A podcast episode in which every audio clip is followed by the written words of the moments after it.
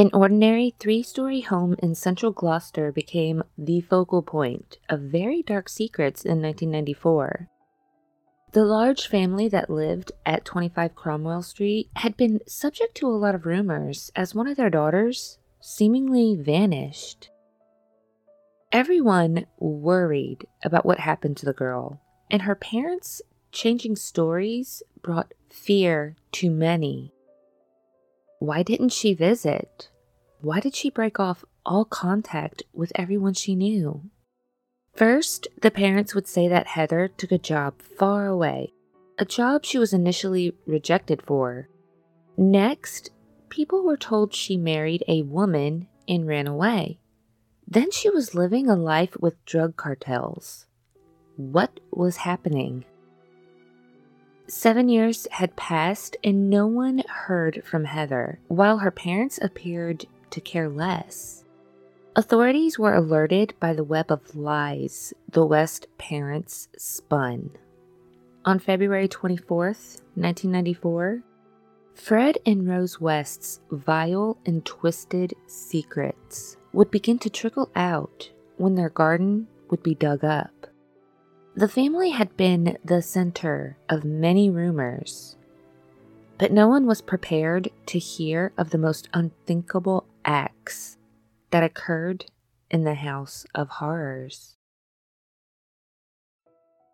Welcome to another episode of Crimson Sin with Tamsin Leigh. I am your host, Tamsin Leigh. A link to today's show notes can be found in the description. Stay up to date, watch behind the scenes exclusives, find episode transcripts, and more at my Buy Me a Coffee and Patreon pages. You can also check out some of my items on sale in the Tamsin Leigh shop. The links to all of these sites are also in the description. Don't forget to follow me so you don't miss an episode. Also, if you like today's episode, give it a like and a comment. I am going to place a disclaimer in this episode. It is completely atrocious and vile.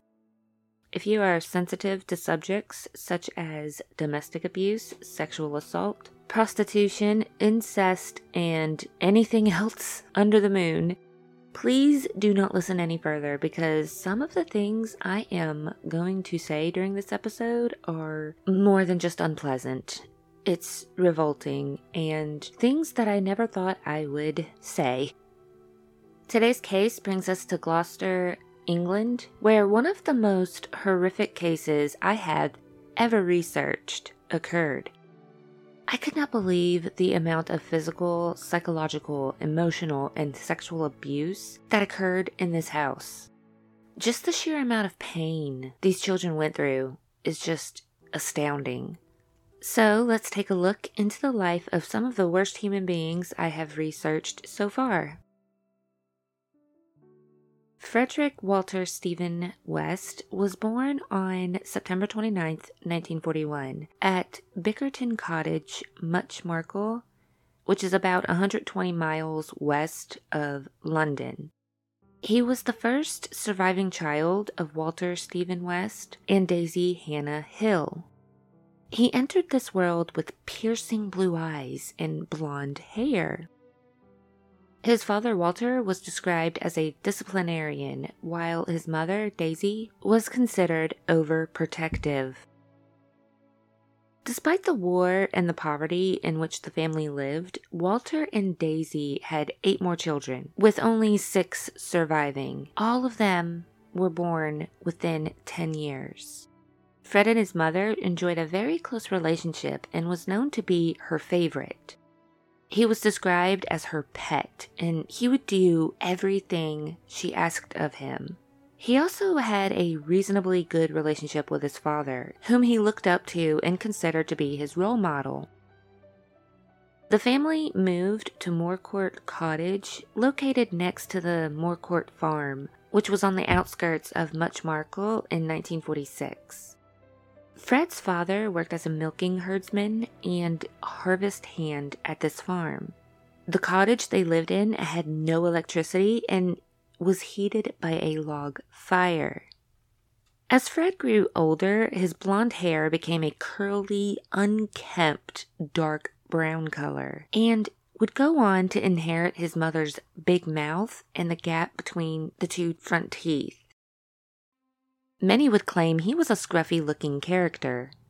The West children were expected to perform assigned chores, as most children are when they're living on a farm. All six children would do seasonal work. The three boys would harvest wheat and hunt rabbits, while the three girls would pick hops and strawberries. The hard work of growing up on a farm instilled a strong work ethic in Fred. But he also developed a lifelong habit of petty theft. While in school, he was not as favorable with his classmates as he was in his family. He was not the sharpest tool in the shed and would constantly get in trouble, for which he would be caned. His mother, who was seriously overweight, would go to the school to yell at the teacher for disciplining her favorite son. Something that made Fred the butt of many jokes as he was then labeled a mama's boy. Fred's classmates would recall him as being scruffy, dim, lethargic, and regularly in trouble. He would leave school in December 1956 at the age of 15, practically illiterate, to work as a farmhand on Moorcourt Farm. He would later claim that when he was 12 years old, his mother had sexually abused him. In his early teens, he engaged in acts of bestiality and that his belief that incest was normal stemmed from his father's incest with his sisters. He would claim that his father's logic was, I made you, so I'm entitled to have you. Fred would also go on to claim that he himself made one of his sisters pregnant. Whether these events were true or not is up for debate because he was a habitual liar as well. Fred's youngest brother would also go on to dismiss these claims as a fantasy. When Fred was 16, he took more care in his appearance to become more attractive to girls. He was described as extremely aggressive with the opposite sex and would go after any girl who caught his eye. At 17, Fred was seriously injured in a motorcycle accident which left him in a coma for a week. A metal plate was placed in his head and his leg was broken, which resulted in him having one leg being permanently shorter than the other. Some believed that his head injury caused him to become prone to sudden fits of rage. They also believed that he appeared to lose control of his emotions, which none of this is really new for anyone that listens to a lot of true crime podcasts and stuff. Usually, when a person has a really bad head injury, it damages their brain and they lose control of, you know, their emotions and all the other kind of stuff. Even with a concussion, it, that can happen. Not long after his recovery, Fred would meet a 16 year old girl named Catherine Bernadette Costello, also known as Rena. She was known to be in trouble with the law since early childhood. At 16 years old, she was an experienced thief Almost immediately upon meeting, the pair became lovers.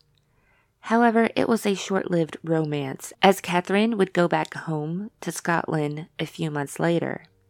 But Fred wouldn't let this transient relationship get the better of him. He would soon find himself at a local youth club, standing on a fire escape with a young woman.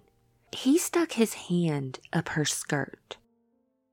The woman, disgusted by his behavior, knocked him off the fire escape. Fred banged his head and lost consciousness.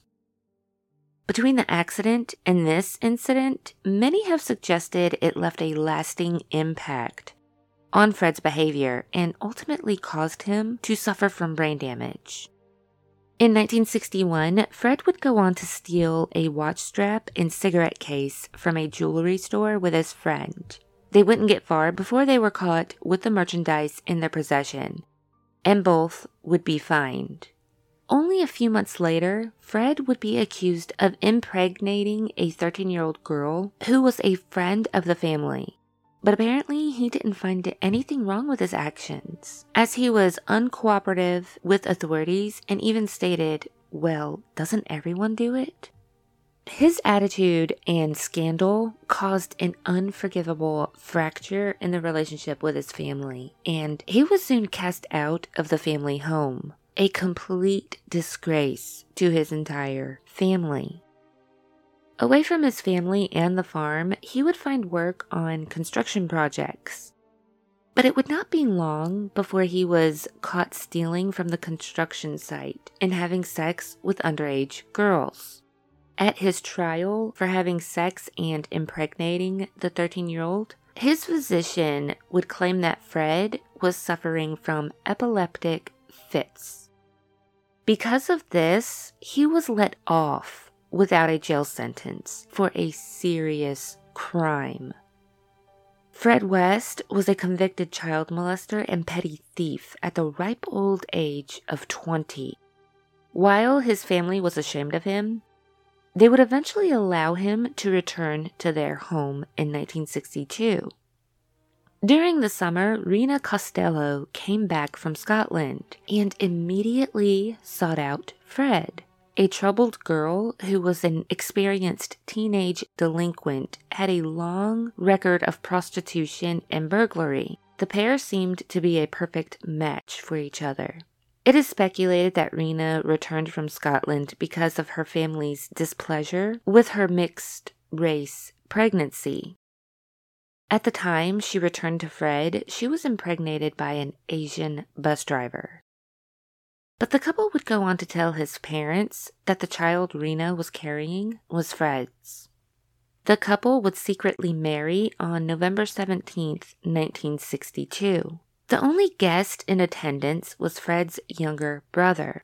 Fred and his bride would live with his aunt for a little while before they moved to Coatbridge, where he worked as an ice cream van driver.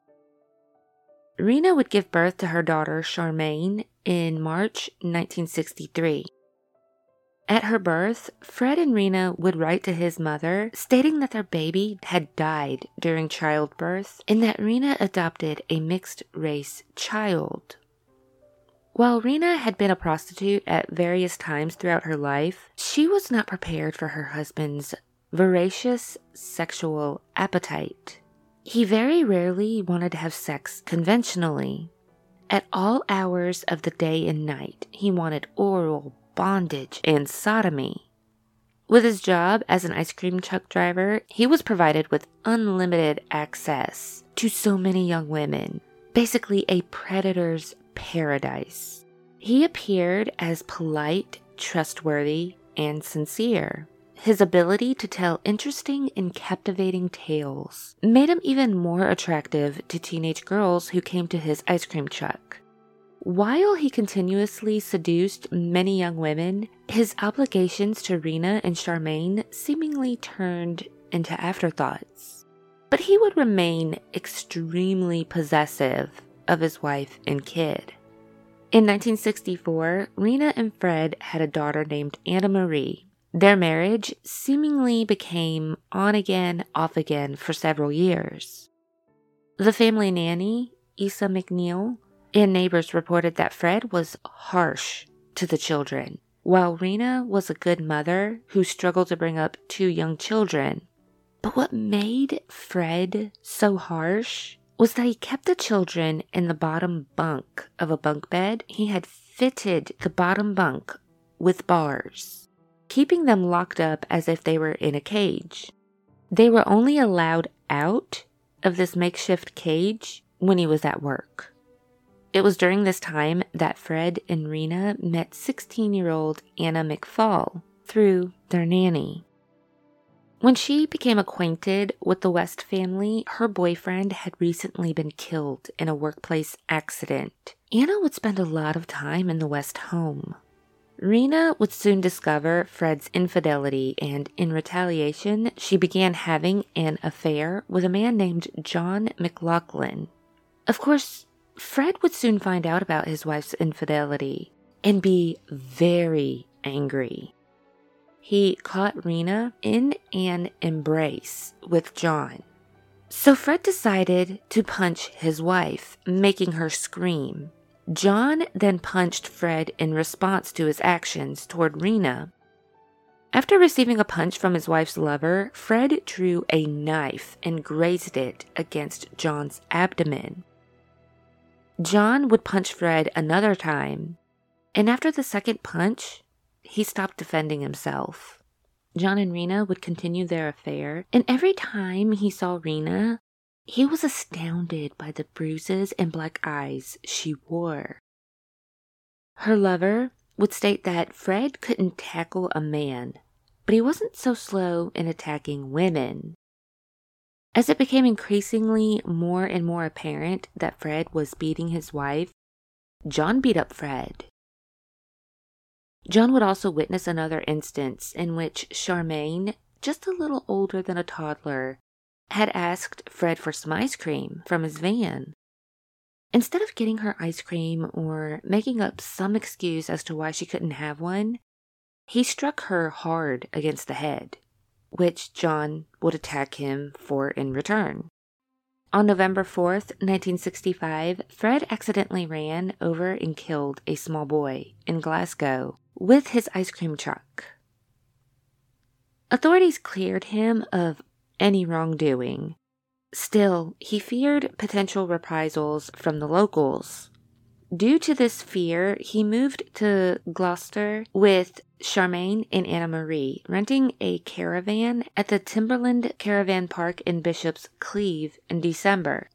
His wife would not join him and their children until February 1966, along with their nanny and Anna McFall. Isa McNeil and Anna McFall both came from impoverished backgrounds, and they hoped that in this move they would be able to find work. Shortly after the move, Fred started working in a slaughterhouse. It is speculated that working at the slaughterhouse had a profound effect on Fred. It is highly suspected that it was here that he started to develop a morbid obsession with corpses blood, and dismemberment. With the affairs and the move, Rena and Fred's marriage became more and more unstable. Fred started to show dominance and control over the three women living with him and was prone to having violent mood swings, of which Rena and McNeil would catch the brunt. He would also go on to encourage Rena to go back into prostitution so they could receive more income. He was known to have physically attacked Charmaine at least a few times by this point, and it is speculated that Fred had started sexually abusing her at this time. With all of this going on, Rena wanted out of her marriage. She wanted to take her children and go back to Glasgow so she called John McLaughlin, begging him to rescue her, her children, and Isa McNeil from Fred. To escape, Rena, John, and McNeil devised a plan. John and McNeil's boyfriend, John Trotter, would drive to Bishop's Cleeve and take everyone except Anna McFall back to Scotland. On the night, Rena, Charmaine, Anna, and McNeil were supposed to meet the men, Fred arrived with an oddly calm Anna McFall. It is widely believed that she had informed Fred of the plan Rena cooked up. Anna also stated her intention of staying with Fred to work as the children's nanny. Of course, an altercation ensued between Fred and his wife's lover. Fred clutched onto his children as John struck him several times. Authorities were called to break up the fight. Ultimately, John McLaughlin, John Trotter, McNeil, and Rena left while Fred threatened to kill Rena if he ever saw her again. Rena was miserable without her daughters and would frequently travel to England to visit her girls. At first, she would maintain a friendship with McFall, but soon she started to resent her playing mom to her children. Rena stole some belongings from Fred's trailer on October 11th in an act of resentment and returned to Glasgow. The next month, she was arrested and returned to Gloucester. On November 29th, she was sentenced to three years probation. Fred testified at the hearing and admitted he was living with McFall. However, he would falsely claim that Anna intended to return to Scotland. Rena would continue to alternate between living with Fred and returning to Glasgow. According to letters Anna McFall sent to her family and McNeil in Glasgow, she believed that having a relationship with Fred would provide her with a better life. In early 1967, Anna became pregnant with Fred's child. She would try her best to persuade Fred to divorce Rena and marry her. But things wouldn't work out the way she had hoped. In July 1967, 18 year old Anna McFall mysteriously disappeared when she was eight months pregnant. Due to the growing stress from Anna's requests, Fred killed her. Not only did he kill his mistress and their unborn child, but he would slowly and methodically dismember her corpse and bury her along with the fetus. Her limbs were carefully separated at the joints. He would also cut off her fingers and toes. She would never be reported missing. After Anna McFall's disappearance, he acted very nervously. Rena would eventually move back into the trailer with Fred, and they would relocate to Lake House Caravan Park. For a time, the couple got along well, until he returned to his old self. He happily pushed Rena into prostitution to earn more money. He also started openly fondling Charmaine. Rena would leave the family again. During the times when Fred did not have a woman to look after his children, he would temporarily leave them in the care of Gloucester Social Services. In January 1968, 15 year old Mary Bastholm was abducted from a bus stop on Bristol Road in Gloucester. Many links were tying Fred to Mary's disappearance. He was a customer at the cafe where she worked. She would serve him tea often. He was employed in a building behind her work. Mary had been seen with a girl fitting the description of Anna McFall, and one witness claimed to have seen Mary in Fred's car. In February, Fred's mother died of complications from a gallbladder operation. After his mother's death, he would begin a series of thefts, which resulted in him changing jobs frequently. On November 28, 1968, Fred was working as a bakery delivery driver when he met a girl named Rose Letts. Rosemary Pauline Letts was born on November 29, 1951, in Northam, Devon, England, to Bill and Daisy Letts. She was the fifth child born of seven children. Her father suffered from schizophrenia, while her mother suffered from severe depression. Bill was said to physically abuse his wife and children, whom he always demanded complete obedience from. Often described as enjoying disciplining his family and seemingly looking for reasons to beat them. Due to his mental instability and other factors, he was not considered an ideal employee because he was constantly drifting from job to job and he did not have any desirable skills. So, because of this, the family would always be short on money. Bill's son Andrew would later say of his father if he felt we were in bed too late, he would throw a bucket of cold water over us he would order us to dig the garden, and that meant the whole garden. Then he would inspect it like an army officer, and if he was not satisfied, we would have to do it all over again. We were not allowed to speak and play like normal kids. If we were noisy, he would go for us with a belt or chunk of wood. He would beat you black and blue until Mum got in between us. Then she would get a good hiding.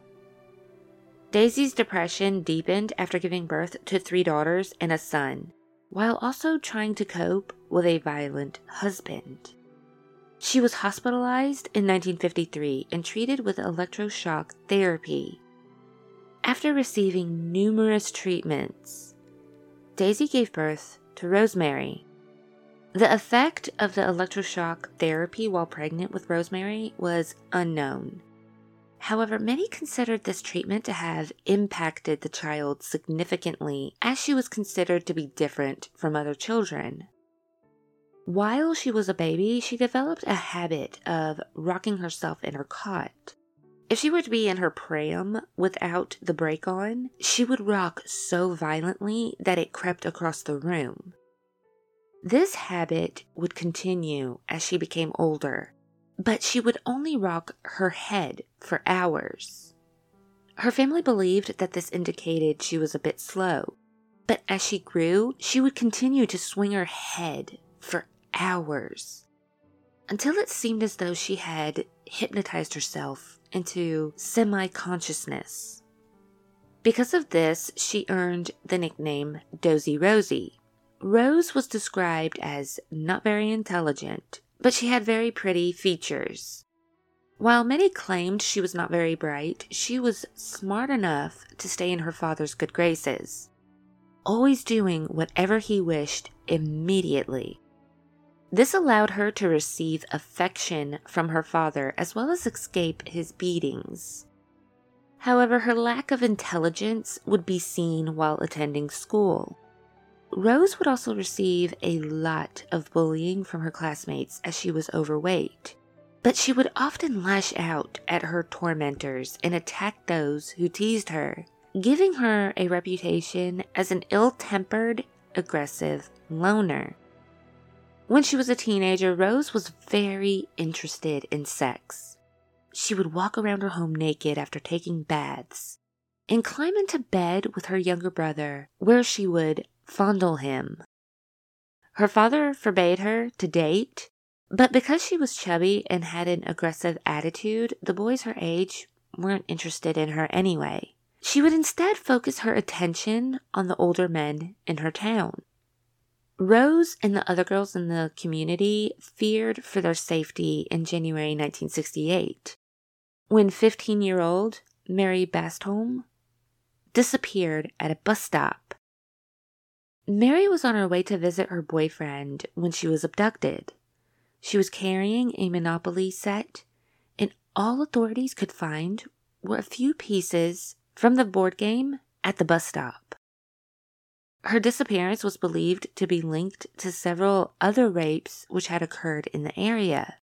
For a while, Rose took caution when she was out. However, she would soon find herself bored and lonely. She would go out to find the company of a man. In one of these instances, an older man reportedly took advantage of her naivety and raped her.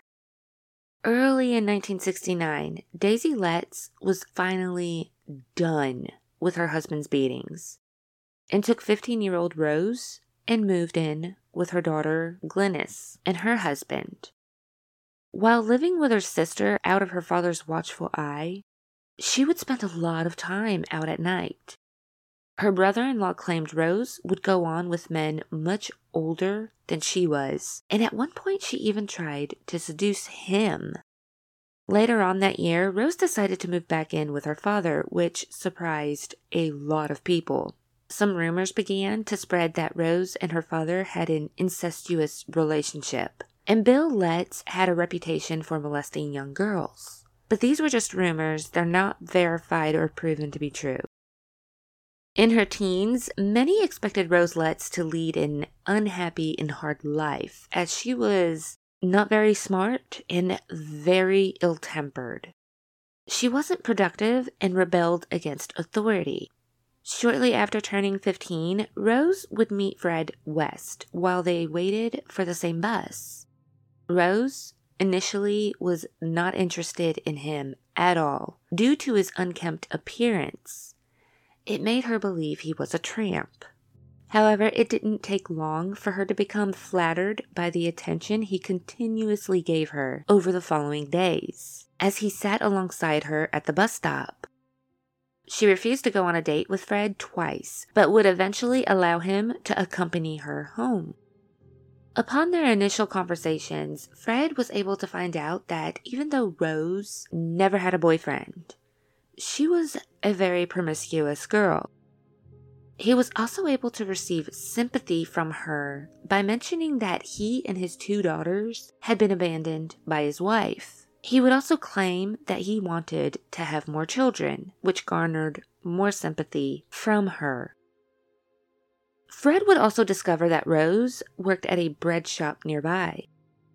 He would then persuade a woman to enter the shop, presenting her with a gift, and explain that a man outside asked her to present this gift to her.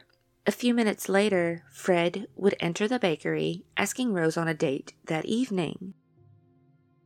Soon after, they started a relationship, and she would frequently visit the Lake House Caravan Park. Rose would also become a motherly figure to Charmaine and Anna Marie. Noting that they were neglected and providing them with care and affection, in the early days of their relationship, Rose would insist that she and Fred take the girls to go gather wildflowers.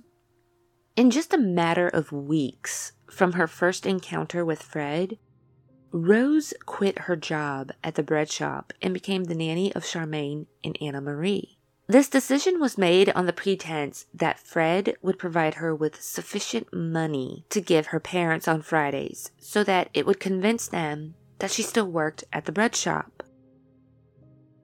After dating for several months, Rose decided to introduce her boyfriend to her family, who were not happy with her choice of partner. Daisy Letts was less than impressed with Fred and pegged him to be a pathological liar. Bill Letts fiercely disapproved of his daughter's relationship with 27 year old Fred West and threatened him. The parents would go on to forbid their daughter from continuing her relationship with Fred. However, she would defy their wishes. In response to their daughter's retaliation, the parents visited Gloucestershire Social Services, explaining that their underage daughter was dating an older man. They also told them that they had heard a rumor that Rose was engaging in prostitution at his trailer.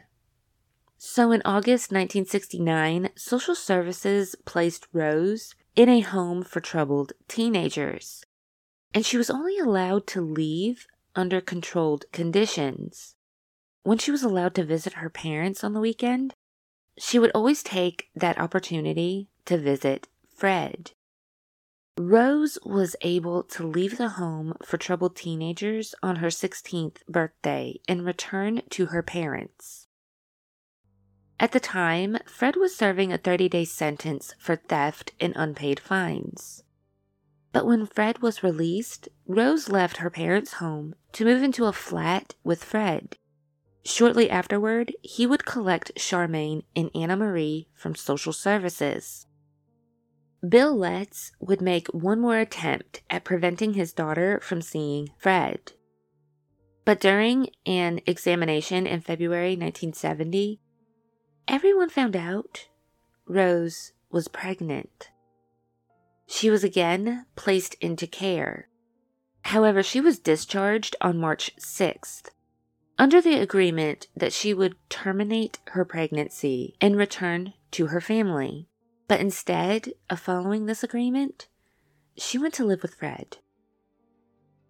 Her father then forbade his daughter from ever setting foot in his house ever again. Three months later, Fred and Rose left the flat and moved to the ground floor of a two story house on Midland Road on October 17, 1970, Rose gave birth to her first child. a daughter named Heather Ann. But only two months later, Fred was sent to jail yet again for stealing car tires and was sentenced to serve six and a half months. At 17 years old, Rose looked after all three girls while Fred was in jail. Charmaine and Anna Marie were also told to refer to Rose as their mother. With three children to take care of, a boyfriend always in trouble with the law, and money problems, Rose's ill temper constantly flared. She began resenting the fact that she had to take care of Rena's children and started treating them horribly. Anna Marie claimed that she and Charmaine were frequently subjected to criticism, beatings, and other forms of punishment in Rose's care. While Anna Marie would show her emotions in response to the physical and mental abuse Rose put them through, Charmaine infuriated Rose because she would not break. She wasn't going to give Rose that satisfaction she wanted. She remained stoic unbothered, and she refused to cry or display any sign of grief, no matter how severely she was physically abused. Charmaine would tell Anna Marie that she believed her mom would come to save her. Anna would also state that her sister would constantly antagonize Rose by making statements like, My real mommy wouldn't swear or shout at us. A childhood friend of Charmaine's would recall an incident where she walked into the West's flat to see Charmaine standing on a chair, naked, gagged, and her hands bound behind her back with a belt, as Rose stood beside her with a large wooden spoon in hand. The child stated that Charmaine appeared calm and unconcerned, while Anna Marie stood by the door with a blank expression.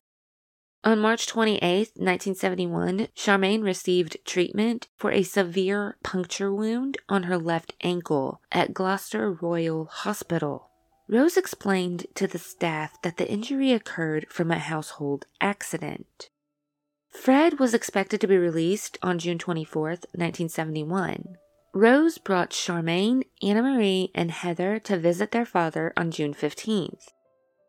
But sometime between the 15th and the 24th, Charmaine was suddenly missing. Anna Marie would ask about her sister's whereabouts, to which Rose would state that Rena took her home with her. Rose explained Charmaine's disappearance to others by claiming that Rena had called and taken her eldest daughter to live with her in Bristol, and she informed staff at Charmaine's school that she moved to London with her mother.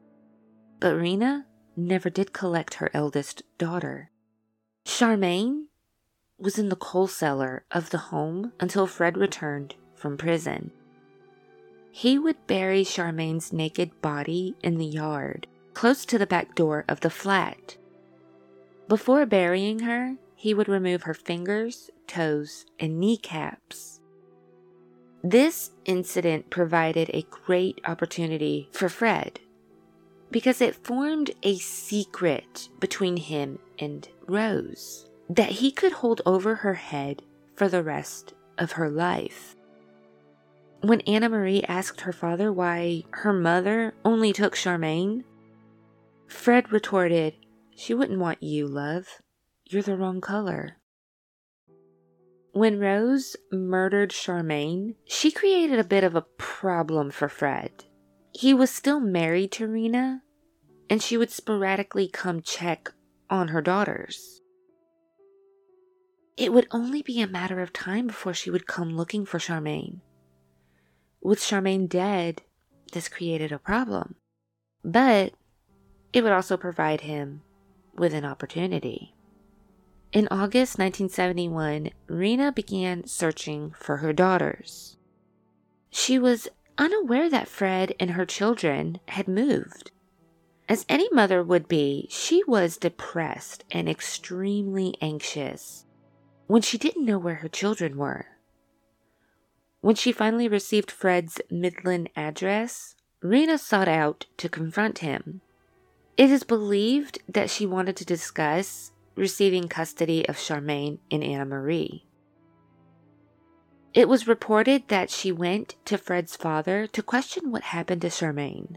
Fred saw that he had no choice but to kill Rena. She was raising too many questions about Charmaine, always bothering him about taking custody of his children, and popping up whenever she felt like it. It is believed he got her very drunk and then strangled her either at his house on Midland Road or in his vehicle. He would then dismember her body, cutting off her fingers and toes. After this, he placed her remains into bags and buried her in the same general vicinity of Anna McFall. Fred would go on to marry Rosemary on January 29, 1972, at the Gloucester Register Office. He would lie on the marriage certificate, claiming he was a bachelor.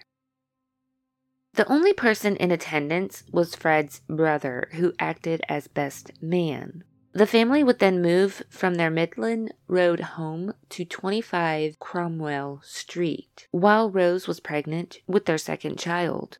The exterior of the house wasn't much to look at, but on the inside it was very spacious. There was a garage, a garden, and a large cellar. Fred had some pretty nefarious plans for this cellar. But to help pay for the home, the couple would take in lodgers. On June 1st, 1972, Rose gave birth to Mae June.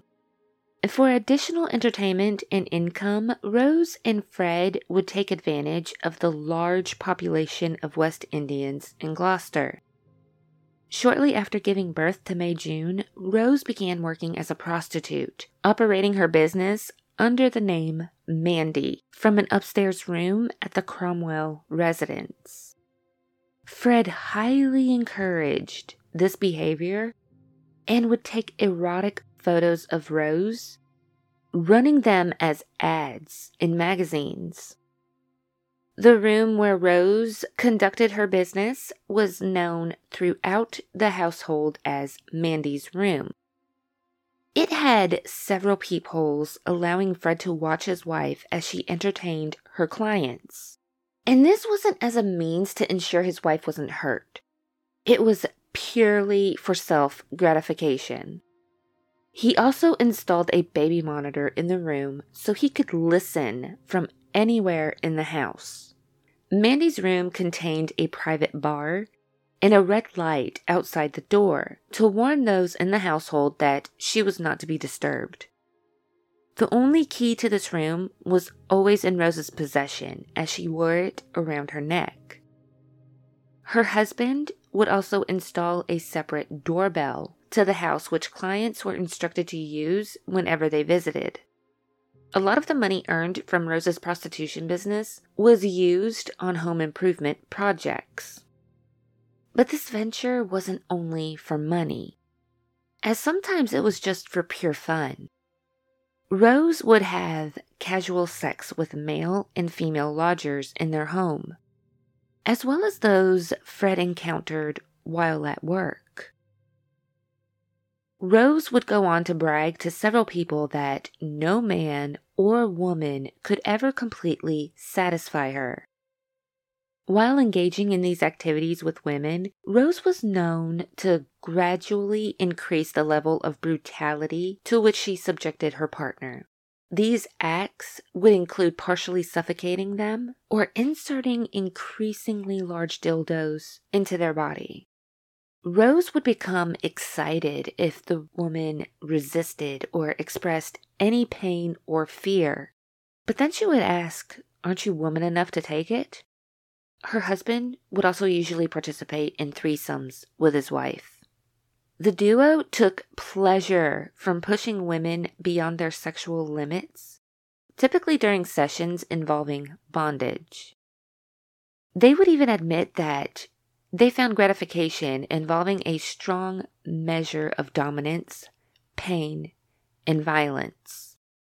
The Wests would soon amass a large collection of bondage, restraining devices, magazines, and photographs. They would later expand their collection to include videos, depicting bestiality and graphic sexual abuse of children. By 1983, Rose had given birth to eight children. At least three of these children were conceived by her clients, but Fred accepted the children as his own. As the children got older, they wondered why their skin was darker than that of their siblings. Their father would simply lie and tell them it was because his great grandmother was a black woman by the time each of the West children reached seven years old, they were assigned numerous daily chores to perform in the house. They were not allowed to go outside and socialize. On the rare occasion when they could socialize with other kids, it was only allowed in the presence of their parents. And they would have to follow some pretty strict rules. If they disobeyed, this was met with serious punishment, which almost always meant it would be physical. Mostly, the violence the children suffered from would be inflicted by Rose. While the violence was never justifiable, sometimes it was completely baseless, careless, or inflicted for the sole purpose of Rose's gratification. While she was always quick to jump to violence, she would always take care not to mark the children's faces or hands during these attacks. Rose's son Stephen was mopping the kitchen floor with a cloth when Rose accidentally stepped into the bowl of water he was using.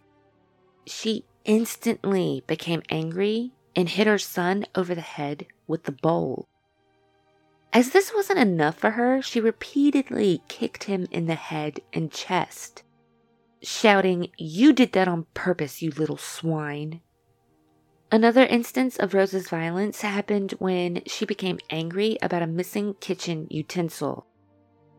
She grabbed a knife she had been using to cut a slab of meat and would repeatedly inflict light scour marks on Mae June's chest until her ribcage was covered with light knife wounds. Mae screamed, No, Mom, no, Mom, as Heather and Stephen stood by, helplessly sobbing.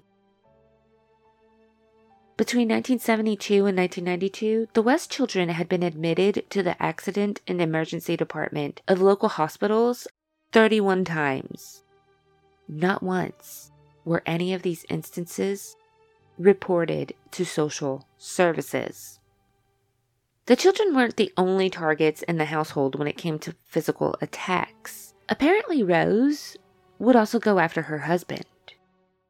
In August 1974, Rose chased Fred with a carving knife in her hand.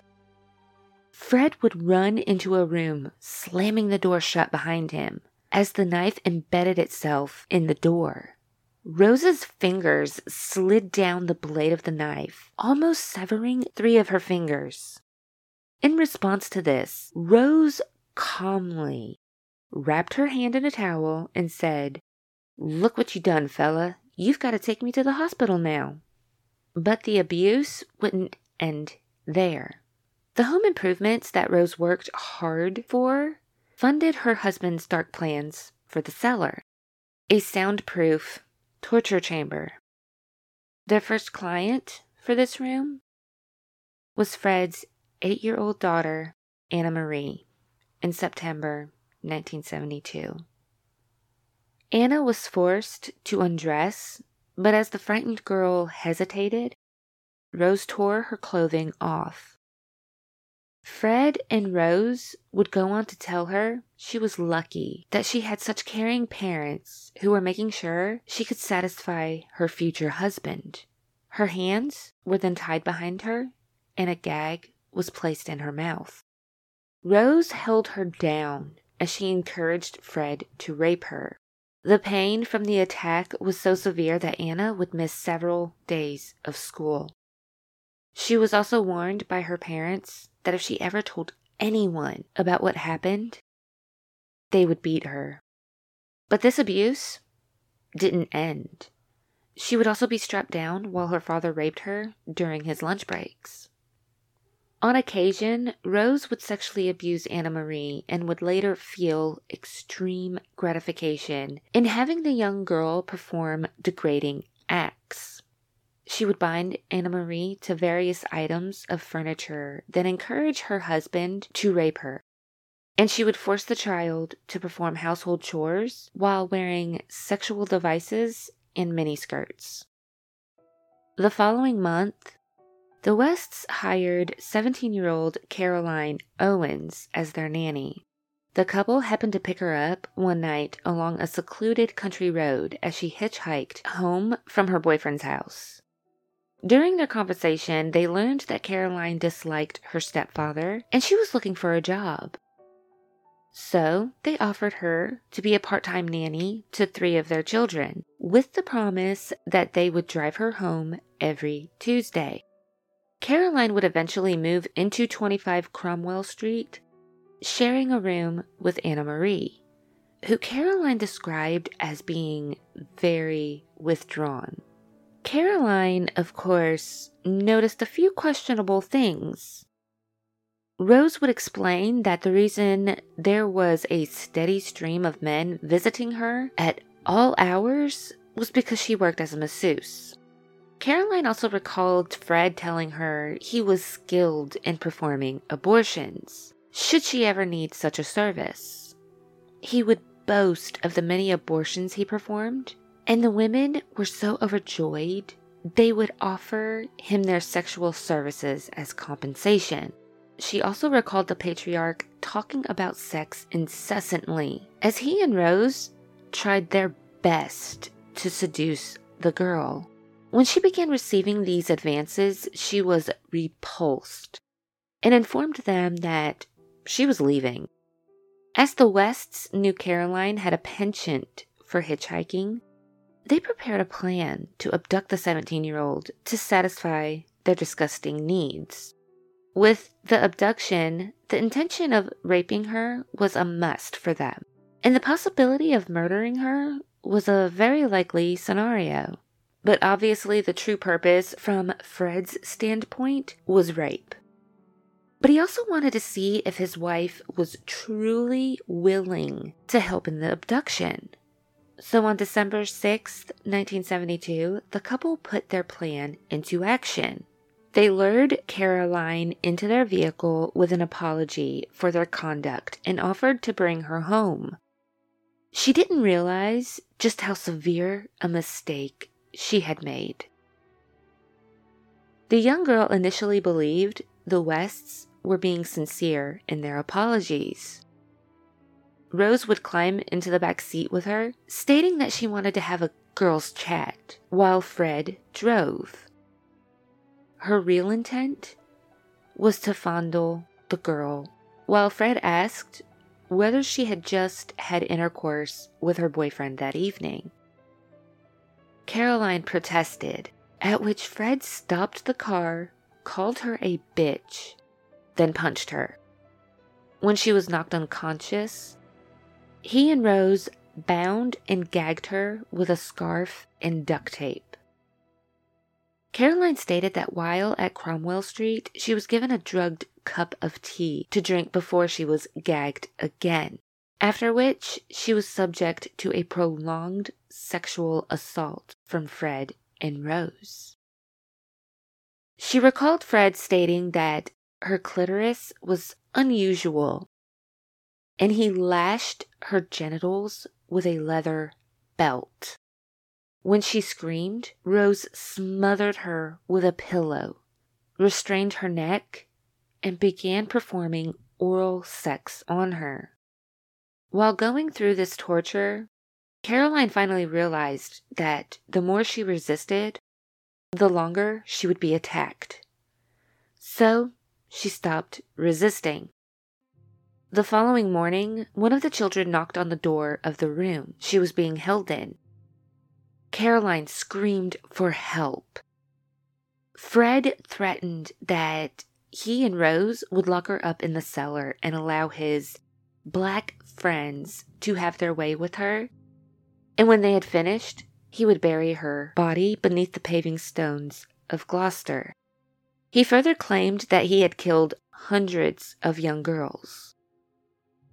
The pair then calmly asked Caroline if she would consider returning to work as their nanny. She immediately accepted the offer, seeing it as a way to escape. She started to vacuum the house to show that she was willing to work in the household.